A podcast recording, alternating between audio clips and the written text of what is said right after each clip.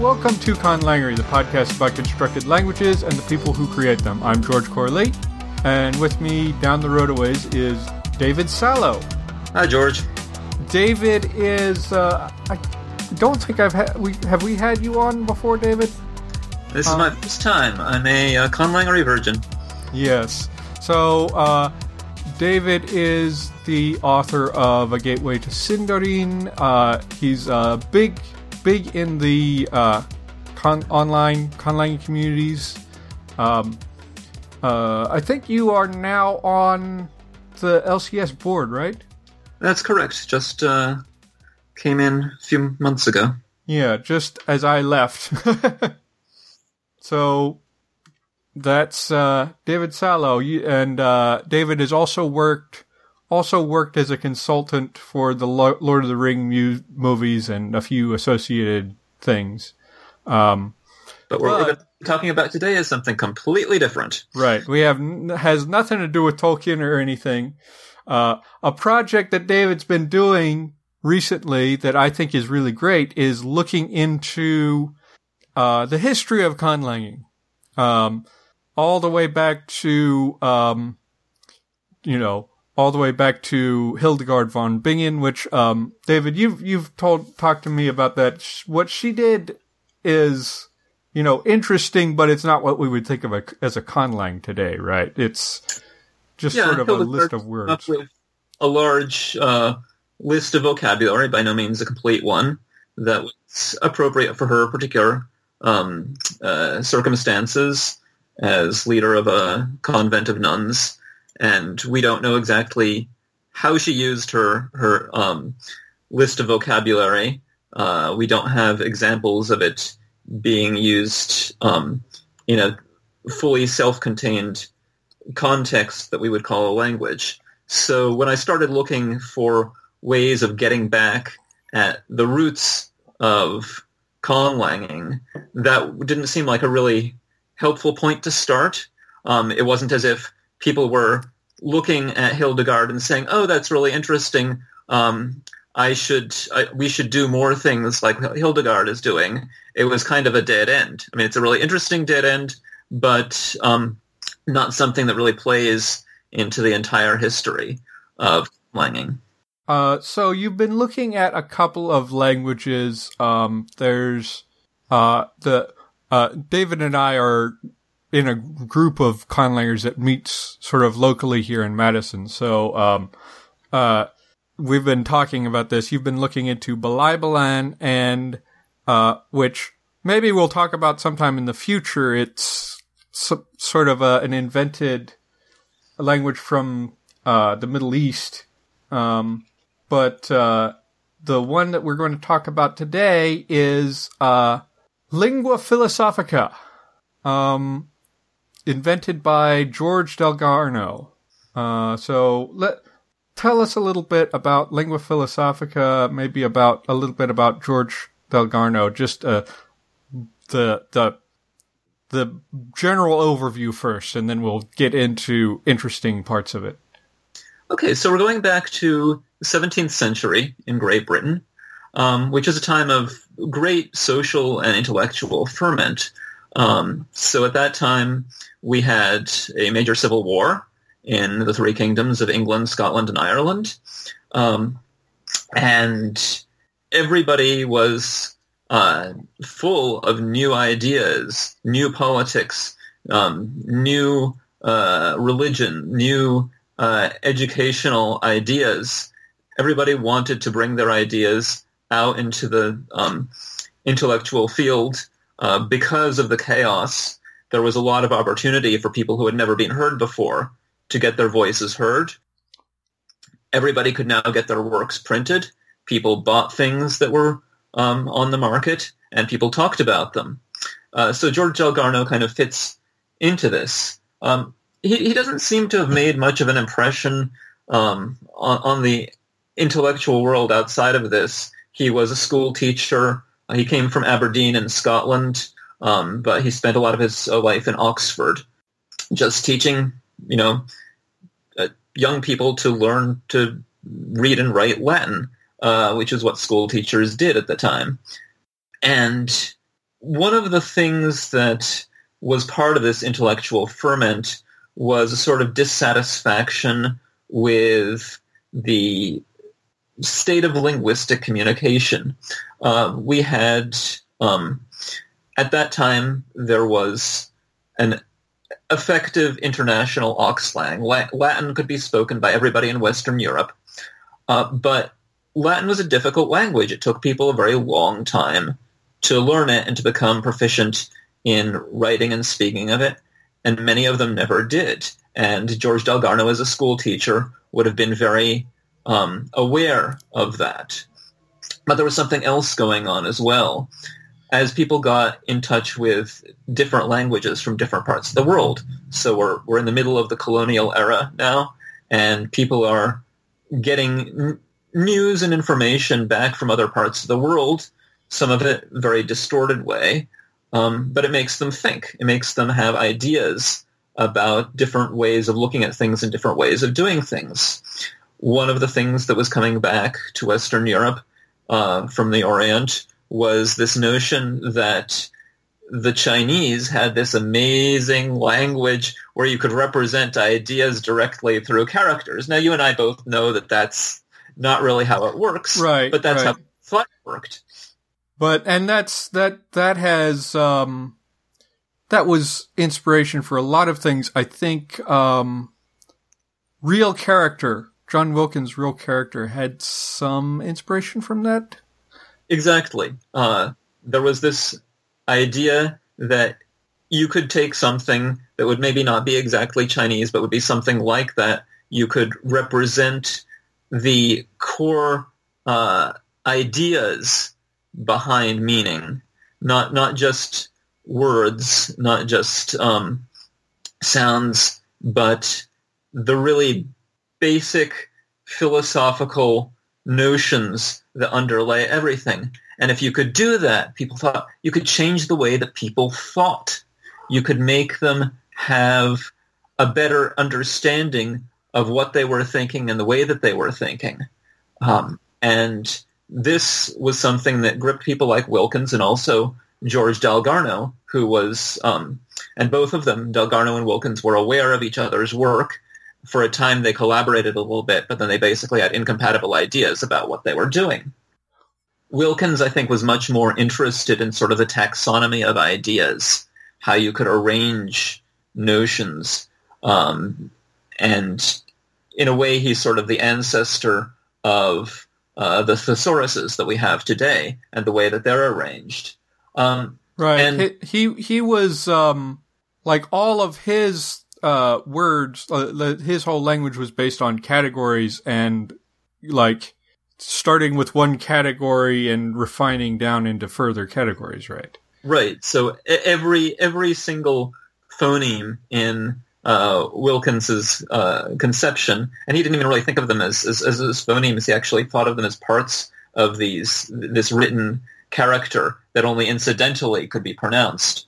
Um, he uh, he wanted each of those to have a meaning, um, and Dalgarno uh, he did use some of those ideas, but he was really going in a different way because he was less interested in sort of the perfection of a scheme where everything would have meaning and more in the practicality of being able to generate um, a language that people could actually speak and write.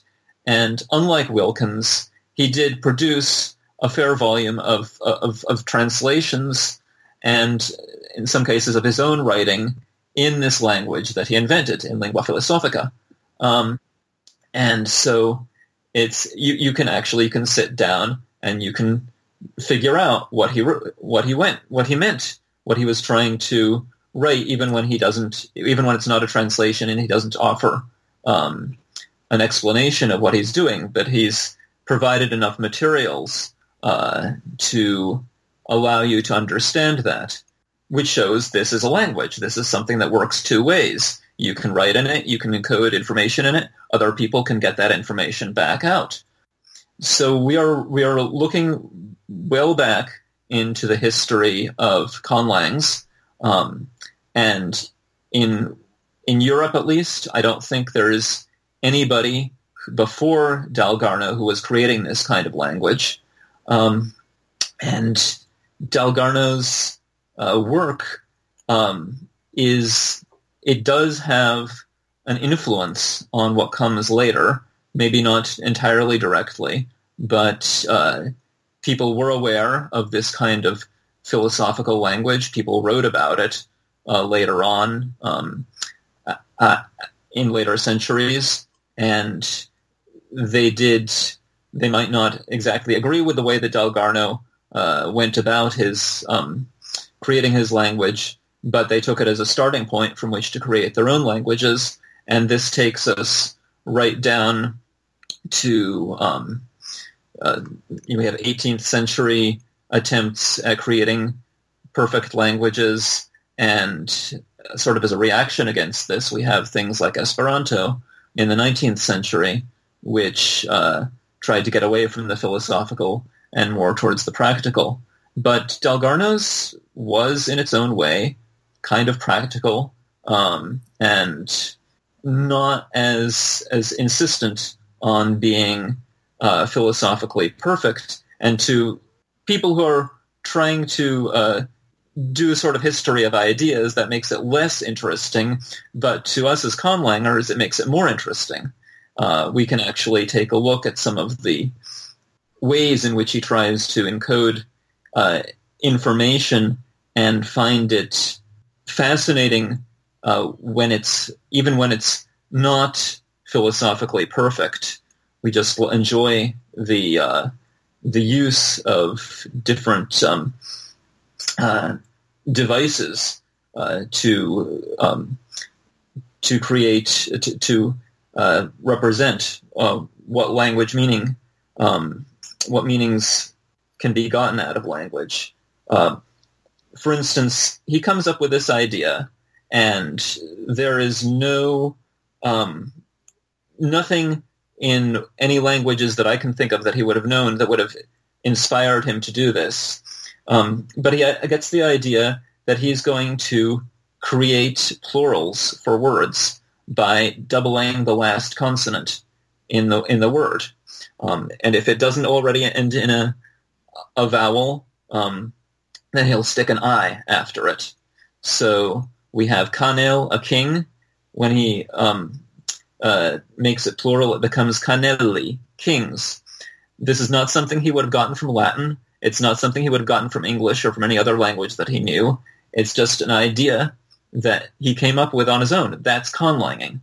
Um, and so it's it's really fun to look at all these things that he does. Right. And it it's not just that he's adding a consonant e suffix because um, the word gomu is pluralized as gommu lights. So it's it's it really is that he's geminating the the last consonant of the word. It's basically like a reduplication process. And uh, also, if there's no consonant to reduplicate, like if there there's a f, buttock becomes fussy. You have to he adds an an s in there to to geminate. But that's interesting. Uh, yeah, I don't know like what f- languages would he be familiar with? What like Latin, maybe French, English, of course. Um, probably several European languages, maybe uh, maybe some Hebrew and such. But um, maybe Hebrew, maybe some Greek. But you know, the, the, your opportunities in the 17th century for learning much beyond that are kind of limited. Yeah, I don't I don't think any of those would have a plural that's formed that way. I don't know, uh, like even languages I don't know about. I know about. I don't know off the top of my head a language that does it anything like this. So that's that that's that is an interesting thing that he came up with that, and it's it's interesting that you know, you talked about like he's talking about about um, you know, he would have noticed that you know Latin is a little difficult to for English speakers to learn, and might have had some reaction to that. But that's not necessarily an obvious thing for e- English speakers to learn e- any either. So it's sort of interesting. It's sort of a, a creative decision on his part that isn't necessarily motivated by ease of learning or anything. Yeah, I, it, it, certainly seems that one of his um, motivations was that you could create, you, you could simplify things a lot by getting rid of a lot of the, you know, things that you find uh, in other languages that are very arbitrary and very complex beyond what they need to be. And this is this is something that people throughout 17th and 18th and 19th centuries bothered themselves about. You know, why does something like Latin have to be so complex? Why are there so many declensions? Why do they all look different from each other? Um, and so Dalgarno, like all of the uh, later writers in this vein, um, did profoundly simplify many, but not all of the aspects of his language.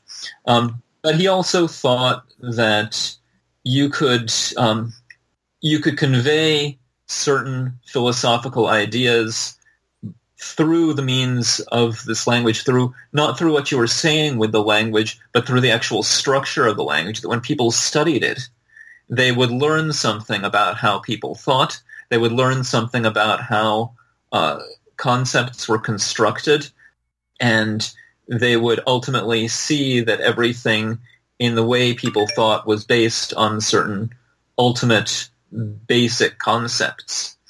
So when he was started creating this language, he has this kind of list of of concepts that he thinks are are basic, and he invents um, roots uh, that um, correspond to these. And so these are, for the most part, um, roots composed of a couple of consonants and a vowel, um, and uh, sometimes just one consonant, one vowel, um, and each these can get uh, um, even even that part makes it separates it a little bit from other philosophical languages because you're you're talking about um, his roots are not like a consistent size and shape, right? A lot of times philosophical languages, the roots will be like a specific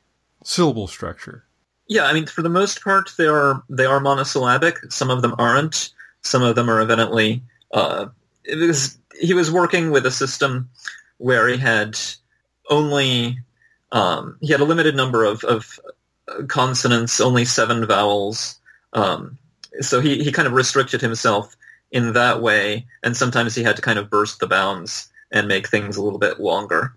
But when he's trying to uh, create some of these basic ideas, um, uh, he has uh, notions like um, size, so he groups together a bunch of words for uh, length, width, depth, straightness, um, and these all begin with the same consonant. So um, long is bam, wide is ban, deep is baf, um, straight is bab.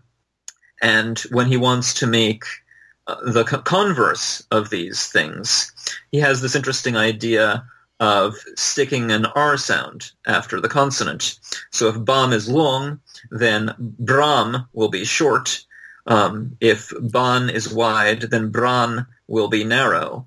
Um, this is not something which I know of as, as something that exists in any natural language. So it does make this language kind of distinctive um, that he has these these modes. I mean, um, most languages have some way of deriving, uh, you know, opposites or negatives, but uh, you know, one is he's using an infix for it, which is not necessarily gonna we're gonna see so much, and the other thing is, you know, I think this is this is a thing that we see with um, philosophical conlangs and even getting up into some auxlangs like Esperanto, just using that sort of opposite derivation like wholesale all the time, right?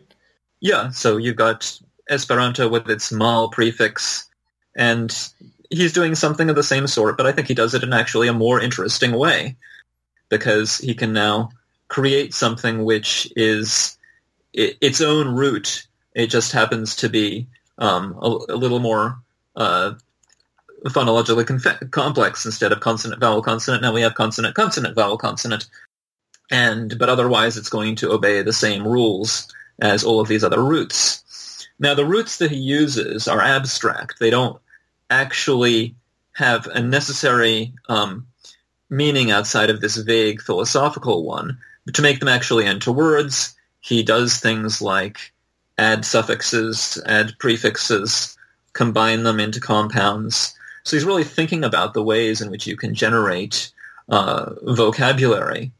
When you have a root that is just by itself, it tends not to be a noun or a verb. Um, it tends to be something like an adverb, a preposition, or a conjunction. And he uses these um, in fairly conventional ways uh, from at least the point of view of an English speaker. Um, but the the thought that is behind them is that every one of these prepositions, for instance, is going to have an underlying philosophical meaning, which is going to show up maybe in some other nouns or verbs. So we have the pair, um, the prepositions from and to are sod and shod. He uses shod because he decided that you couldn't actually um, put an R after the S. He didn't like the sound of srod, so he made it shod. Um, just, you know, something that, that, that shows us something of his own sort of fun aesthetic predilections is actually going into this. Um, but when you look at the list of roots, you find that sod means action, activity, um, and that's uh, um, and should means uh, being acted upon, in, enduring something else's action. So from sod is presumably because it's something that comes from the action of the agent. Shod too is is is telling you about which which thing after the shod is going to be the recipient of that action. One of the most common words that you find in his texts is seth, means of, comes from a root which means to pertain or to belong. Um, sas, uh, by itself, tends to be um, the preposition for. Its basic root is um, the sense of cause, and that's found other places. It happens to be part of his word for God, is uh, Sava or Sasva. Uh, sas means cause. Va comes from his numeration system, which is basically his his his alphabet uh, in in um, the vowels of his alphabet in order uh, give you the basic numbers, and A happens to be the first one. V just shows you that this is a number rather than something else. So sas cause va number one or first first cause is the philosophical idea that he imagines being connected with God. That's his idea. So he ties all of these things together, a very common preposition and the word for God.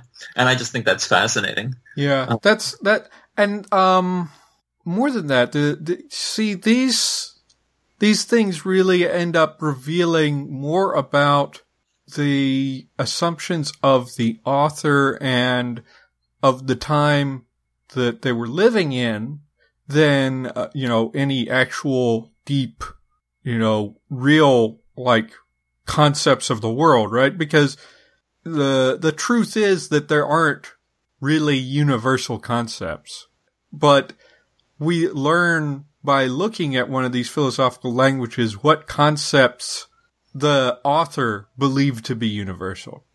Right. Uh, we're we're getting um, when you when you start learning about how this language um, works, you do sort of end up delving into the 16th, 17th century intellectual life um, and getting a sense of what that was like. Um, and you know, there's there's no way anybody is going to be able to extract themselves from their own time and place and uh, totally come up with ideas that don't have um, that aren't traceable back to uh, their own upbringing and the intellectual life that surrounds them. Um, but Dalgarno did manage to avoid some of the things that um, other languages of his time were sort of uh, bedeviled by. So he's one of the uh, first people who, um, you know, creating a conlang decides, you know, we don't really need to have grammatical gender. We can just, we can do without it. We can have um, the same word, Kanel, mean either king or queen. And we're just not going to bother with uh, marking gender in that way unless it's something that's really pertinent to the actual biological categories. Um, so he's he's he's a little bit um, uh, I, I, don't know maybe ahead of his time in, in that respect. Um, and certainly he's you know surrounded by languages where some form of grammatical gender. Yeah, uh, yeah. Most of most of the languages that he would be exposed to would have what we call sex-based grammatical gender. So, you know, the fact that he w- broke out of that is, you know, getting a little bit outside of his usual what he would usually be exposed to. Yeah. And even in English, there are points where you have to decide whether something is a him or a her. Um, and uh, in in this language, there's none of that. You know, there there are no gender-based differences in pronouns. Um, the, the, the closest thing you're going to get to gender isn't a distinction between things like um, mother and father, which in his philosophical system translate literally as um, begetter, pagel, and uh, bearer, pragel. And that's about it. Uh, it's really actually hard to um, express gender distinctions in this language. Hmm. That's interesting. Yeah, that's a, that's an interesting point. You know, by looking into this uh, language, you can see sort of what he was, what you know what what concepts he was trying to elevate, what concepts he was trying to uh, push aside that way. Um, one thing, uh, if we can talk about for a little bit, I've been I was thinking about one fact that you you have to deal with when you're studying looking at a conlang that you know is so old and is ha, was long before you know the modern, you know, methods of of uh, language documentation and language um, description is you don't exactly always know what he means by everything, right?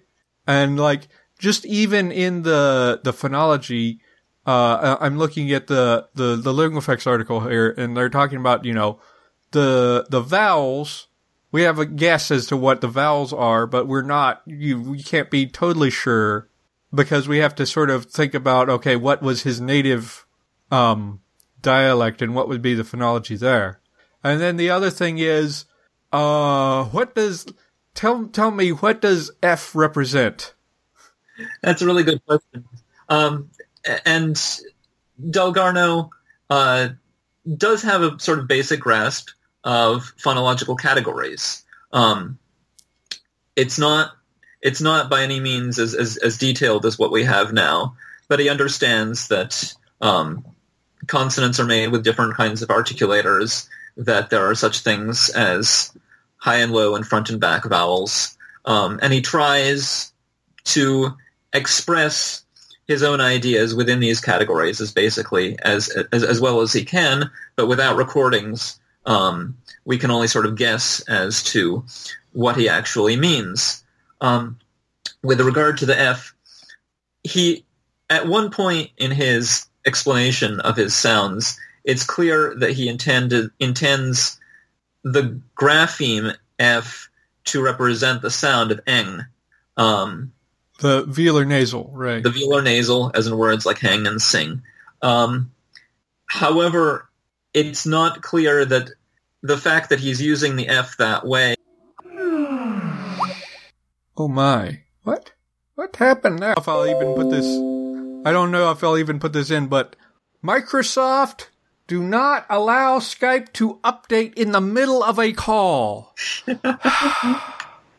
right. That's Shall we go back to the ridiculous? Okay, so uh, you were talking about um, the F in Lingua Philosophica and how um, at first it seems like he means it to represent the the uh, the the the the, the velar nasal, as in sing the ng sound. Yeah. Um, so Dalgarno comes up with symbols to represent the main sounds of. Um, well, he's, he's actually talking about languages in general, uh, and later on about lingua philosophica in particular. So he makes it clear that he's using the F to represent a velar nasal, an ng sound.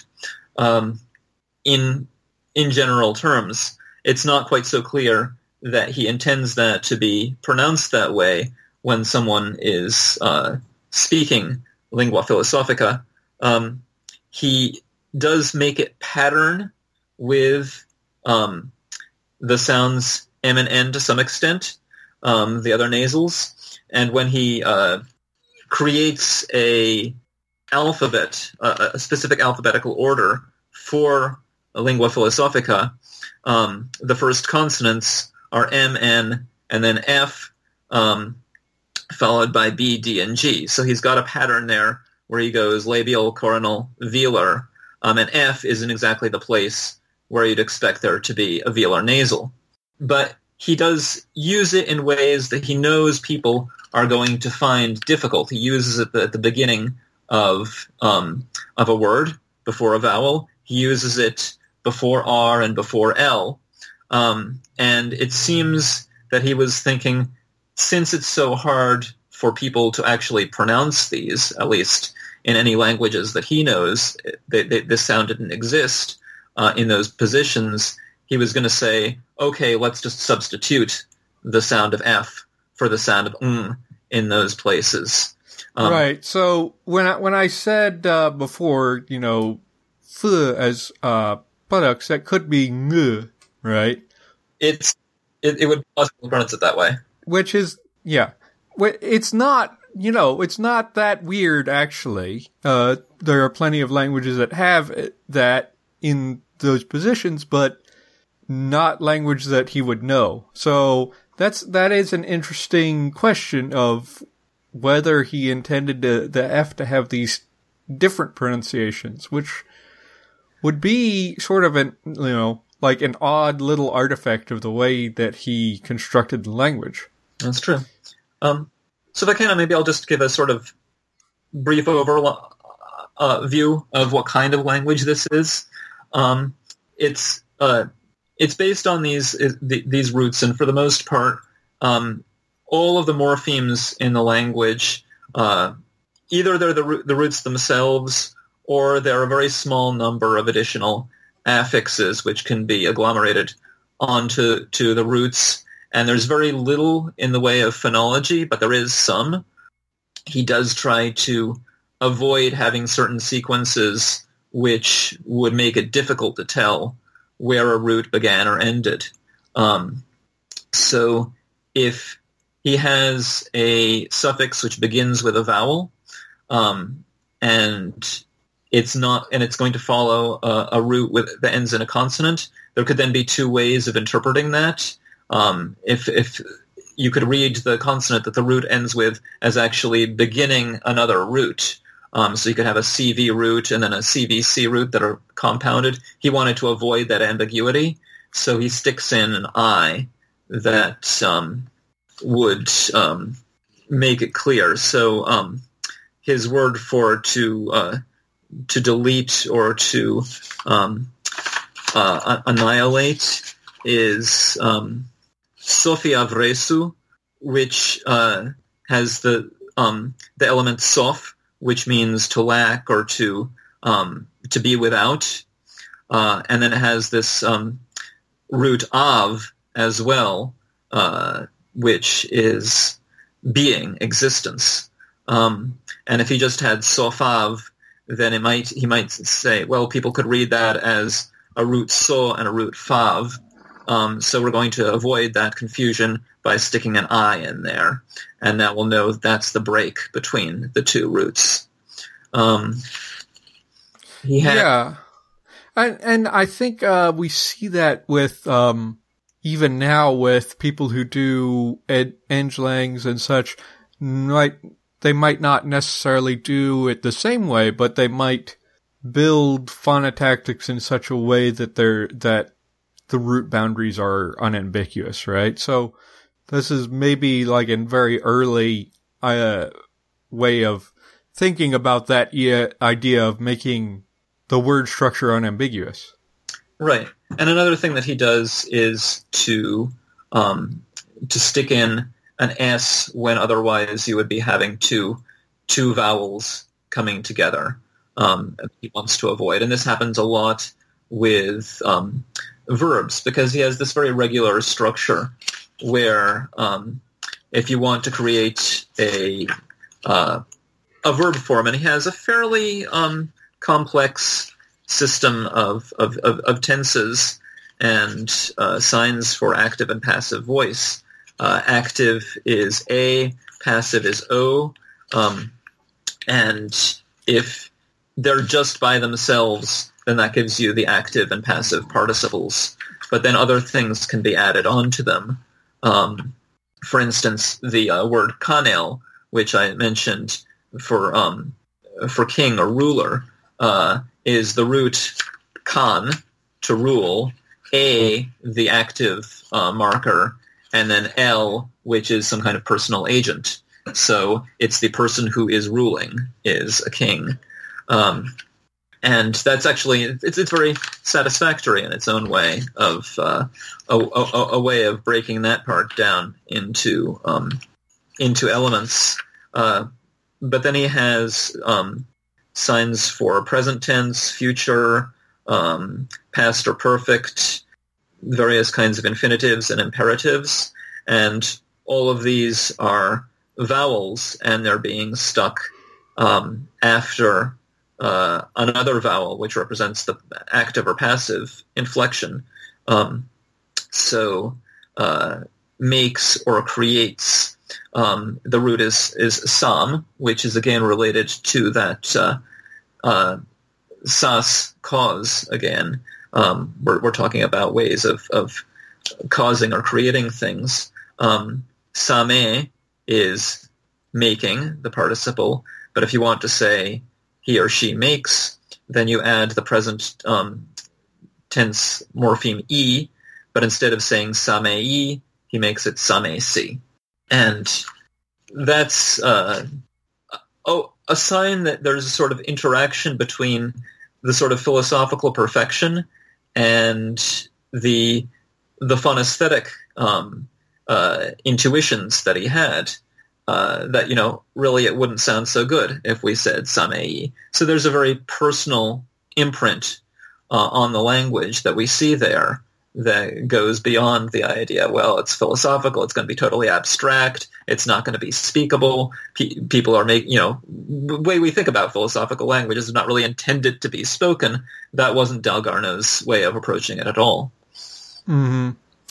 Right. Right it's not really, it's sort of a cross between like a philosophical language and sort of an art lang type thing, and that he does have aesthetic preferences from what you're telling me, and he does have like ideas also maybe maybe some ideas that are a little bit more auxlangy. It doesn't really fit into the categories we have now, which a lot of languages don't really fit into those categories. They're just useful useful things to talk about. But um, indeed, we we shouldn't expect it to fit into categories. We're talking about something. The guy started writing this, uh, creating this around 1655, so right in the middle of um, uh, Cromwell's protectorate, um, was able to finish it and print it about five or six years later, right at the beginning of the reign of uh, King Charles II. He had no he had no precursors. He had no precedents. He had nothing he could look at and say, "Oh, this is how people have done it before me. I'm going to imitate them, or I'm going to react against them." He was just doing this out of the top of his head. Whatever came into his mind, this is how it ended up. And just, you know, there is such an amazing amount of freedom in that that modern day conlangers can't really expect. They're not like, oh, oh we we can just um, we, we can ignore uh, all of these centuries of history and we can just uh, do whatever we want. We, we we know that when we go out there and we say, okay, look at my conlang, people are going to say, um, yeah, somebody else already did it that way once. but Dalgarno didn't have Dalgarno was just alone for a while. Well, I mean, uh, a lot of us kind of started out a little bit alone in that, like, we might have been inspired by one conlang or something, but didn't find the community until later. But yeah, um, that that is an interesting point. But I, I I'm just saying, like, you know, it might be an interesting exercise to like try to see where this language fits on the Gnoli triangle or whatever. But um, uh, you know, obviously those categories, those ideas about what a an invented language can be were not around at that time. Yeah. Um and and really I don't know if there's aside from the the, the regularity, which is very much Auxlang like, um, really the, the, the most philosophical thing about it is that these um, related roots tend to begin with the same consonant. Uh, it really doesn't get much deeper than that. Um, right. It's not. It's not like a lot of philosophical languages where every like every segment is mean, meaningful. Right. That's it's, true. It's more like he he he he made different concepts have sort of a family resemblance in yeah. the roots, and then had a lot of derivational machinery that he used a lot. Exactly. And some of that derivational machinery um, is interesting and unusual in itself, and I'm not really sure where he would have gotten some of the ideas for it. He's got a causative suffix, um, mm-hmm. uh, an R which goes after um, a root. So poneso is to love, but ponreso is to cause to love and so that, that actually that uh, uh, causative affix shows up a fair bit in his writing, so it's it's fairly productive. He also does a lot of compounding, and some of the compounds because he, he did try to go beyond the roots he had and to generate a larger vocabulary. Um, mm-hmm. As you do, as you do, and uh, he has a fairly long list of what is it 1,370 Latin words, which he has translated sometimes multiple times into, uh, sometimes just into roots, sometimes into short phrases. And so we can kind of see how he, um, how he thinks about reducing more complex con- concepts to these sort of basic philosophical uh, notions. Um, so for one, um, equinoxium, an equinox, uh, slon dangom dangrom.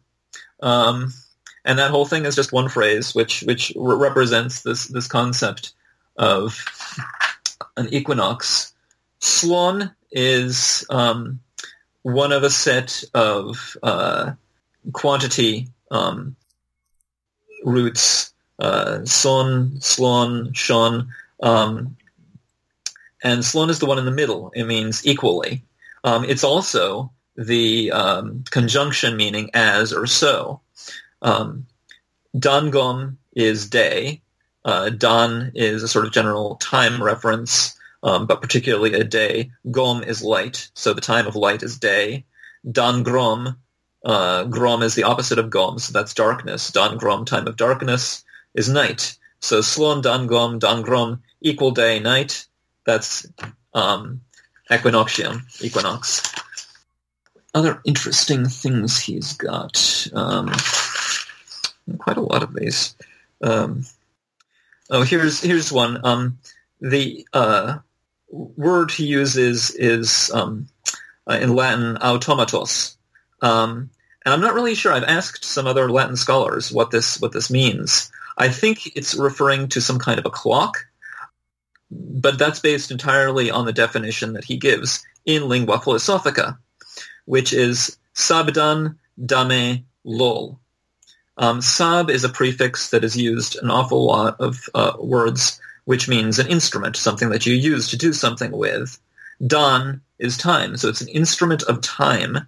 Dame is this present participle moving, from the root dam to move. Lol itself. So instrument of time moving itself is automatos. Um, and there are all of these um, uh, one of the things that we see in his compounds is that they are almost always um, head left. So the basic idea comes first. Any modifying idea comes second. Um, and I think this is this is not something that he would have seen in most of the languages that he was accustomed to. I think it's just out of his own idea of what's philosophically appropriate. Hmm. Um, uh, Karker, a prison, is dad cog, dad a place, cog imprisonment. Calvities, um, boldness, is grug sophiam. Grug, a sickness, soph, being without um, hair. So a sickness of without hairness is is boldness. Um, and he's got a bunch of really interesting um, animal names, and all of these come from uh, this really complex taxonomy of animals that he worked into this, where you start out distinguishing between um, those animals which are, um, uh, I, guess this corresponds uh, more or less to uh, what would later be called um, invertebrates and vertebrates, but he's got um, uh, one set which he calls um, uh, uh, exsangue, bloodless, and another which is sanguineum, having blood in the veins. Uh, then he divides it into aerial beasts um, or birds, watery beasts or fishes, terrestrial beasts, and the terrestrial beasts can be derived into those which um, uh, lay eggs, those which have solid hooves, those which have uh, uh, split hooves, um, those which are large and have um, many toes, uh, those which are small and have few toes, and those which uh, dig underneath the earth. Um, so it's a, a, kind of amusing sort of uh, division. Um, may remind some people of Borges, I guess. Um, uh, and uh, these get um, these become the prefixes by which more specific animal names uh, are um, are given. So the word for horse is uh, nikpot. Um, nik is an animal with a cloven hoof. Pot means uh, spirited or brave. Um, uh, elephant is naksuf, uh, animal with a solid foot. Um, suf means really big uh, or great. Um, a dog is nikprim. Nik is one of the larger animals that has many toes. Um, prim means wise. And my favorite of these is the word for cat. Um, uh, Nok DTM. Um, Nok is a smaller terrestrial animal uh, with blood in its veins that has um, uh, many toes. Um, so it belongs to that subcategory. DT is uh, covering or concealing something, and M is feces. So Nogditium is the small animal with many toes that covers its own litter. And uh, if you've spent as much time as I have scooping cat litter, this um, this really has meaning. Well, yeah, I I mean, and even if he didn't, if uh, I presume at his time, most cats were outdoor cats. It's pretty, you know, well known that cats just have an instinct to bury their their um, feces. So yeah, that's a that's an interesting uh, way of describing a cat. Um, so yeah, uh, that's that's uh that's all very interesting. Now, um, I have a question. Um, is his original like dictionary and and uh, description available online? Um, I have not seen it in a like on a web page or anything like that. Um, the uh, the material I got came from a Google book, which is actually not of his um, original text. It's a reprint that was made in 1834 for the Maitland Club, which was a Scottish society for the um, preservation of, of Scottish works. Sort of uh, their, their idea was that they were going to prove to the English that the Scots could think too. Um, so whenever some one of their members discovered something interesting that had been written by a Scot and was out of print or was in danger of being lost, they would reprint it. Um, so this is part of the complete so, works of so, George Dalgarno. Yeah, got Scottish guy invented a language. We got to get on that one. yeah. Um, for, for so, 1834, that's uh, it, it's, it's it's it's it's neat that they they thought that this was worthy of, of preservation, even though probably they didn't really understand what he was trying to do. Yeah, the, that's that is um, interesting. Well, maybe we will. I will try to link to that. It is in Latin, uh, so if you happen to read Latin, you can you can if uh, I can find that, then then maybe you can uh, take a look at it yourself. Um, uh, one last thing, um, you mentioned one of the things that he did that other people of the time didn't necessarily do is he actually translated a few texts in his language so right. that we can we can see it being used. Well, like like most other um, people who were trying to do something in this vein, he did translate the Lord's Prayer, but he went quite a bit away beyond that. So he translated the entire first chapter of the Book of Genesis.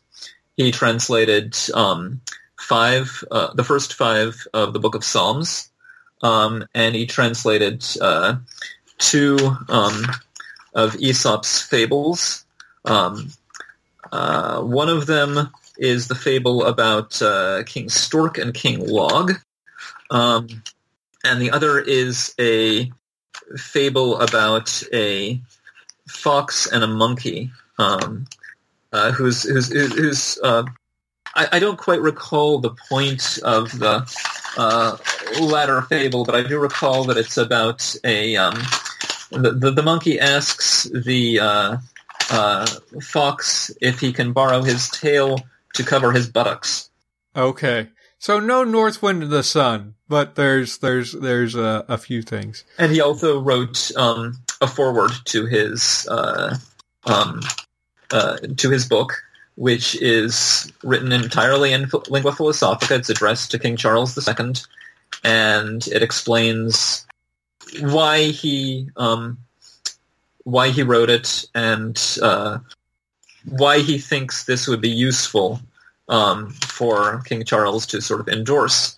Um, and he does not provide a translation, so you actually have to learn the language before you can figure out what he's trying to say. Uh, and mo- most of it is uh, about saying that people will admire kings if they um, if they support the arts of peace, um, and uh, that people admire um, a nation which uh, uh, puts its effort into um, increasing art and knowledge, and that he um, he's therefore offering Charles an art. He says um, which is greater than any that has been uh, discovered in many previous um, lifetimes. So he obviously had a, a high opinion of of his own of his own work, and he thought that this was really um, going to be something which uh, could could make his name and and would would reflect well upon the king if if he were to uh, uh, give it some kind of um, endorsement. Um, now, he, he did get the endorsement. I don't think it worked out quite as well for him as as he hoped, but uh, you know, oh, he did get the endorsement. Hmm? He did get an endorsement. Uh, the king did write something very briefly, I think, saying that. Let me see.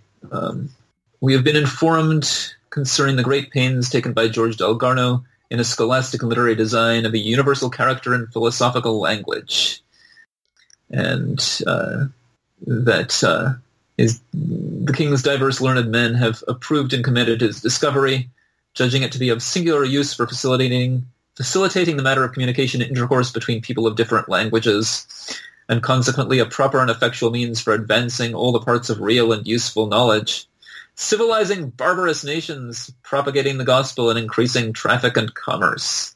um, of course, of course, part of it's going to be civilizing barbarous nations.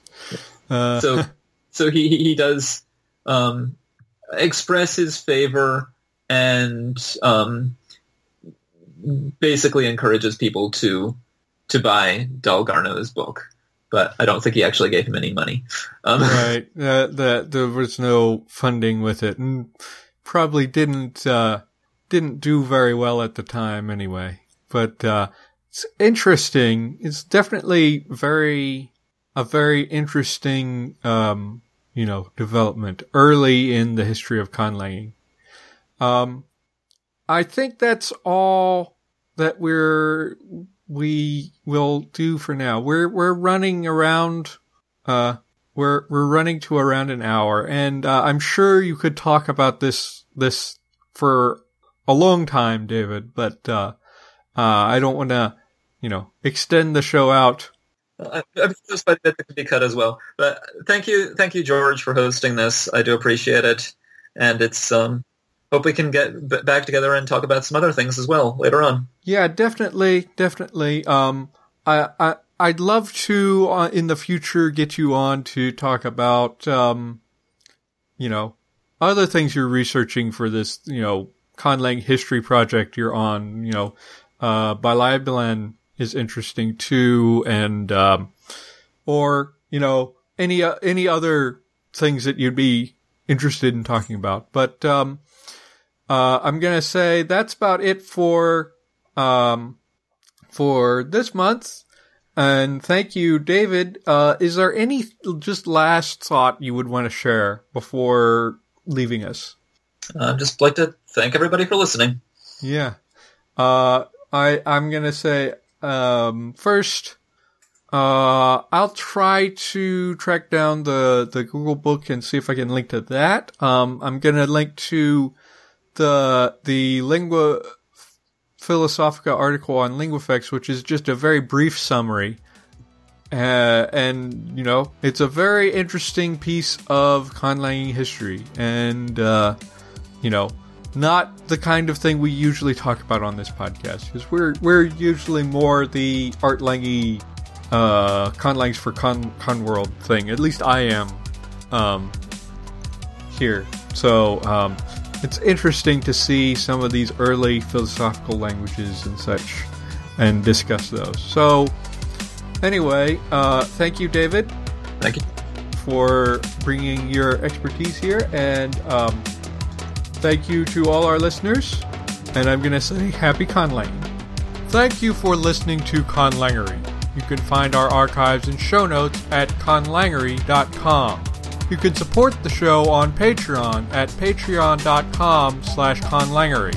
You can also follow us on Facebook, Twitter, Google Plus, and on Tumblr now. All of those you just find Conlangery. Our web space is provided by the Language Creation Society. Our theme music is by Null Device, and our new site was designed by Bianca Richards.